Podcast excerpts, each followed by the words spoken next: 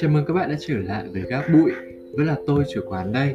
Mỗi cây, mỗi hoa, mỗi nhà, mỗi cảnh, ẩn sâu trong mỗi con người là những tâm sự, nỗi lòng riêng biệt. Mọi người hãy nán lại cùng tôi là nghe câu chuyện của vị khách hôm nay chia sẻ nhé. Mình là một người hay dùng mạng xã hội, thích đọc báo. Dạo gần đây mình hay đọc được nhiều bài viết về quan điểm của mọi người về cái xấu và cái đẹp. Đa số các bài viết có góc nhìn rất mới, đề cao vẻ đẹp tâm hồn hơn là nhan sắc. Nhưng sự thực có thật là như vậy hay không? Mình xin phép chia sẻ câu chuyện của chính mình, một cô gái không có được sự may mắn về mặt hình thể. Không biết các bạn ở đây đã có ai trải qua cảm giác bị miệt thị về ngoại hình hay chưa? Mình là một cô gái có ngoại hình không được đẹp, nếu không muốn nói là xấu.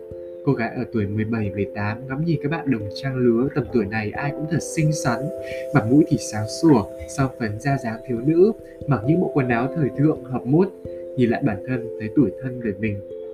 Mình có gương mặt không ưa nhìn, bụi mọc chi chít đỏ cả mặt, làn da nâu thì lúc nào cũng bóng rầu, mắt hí mũi tẹt.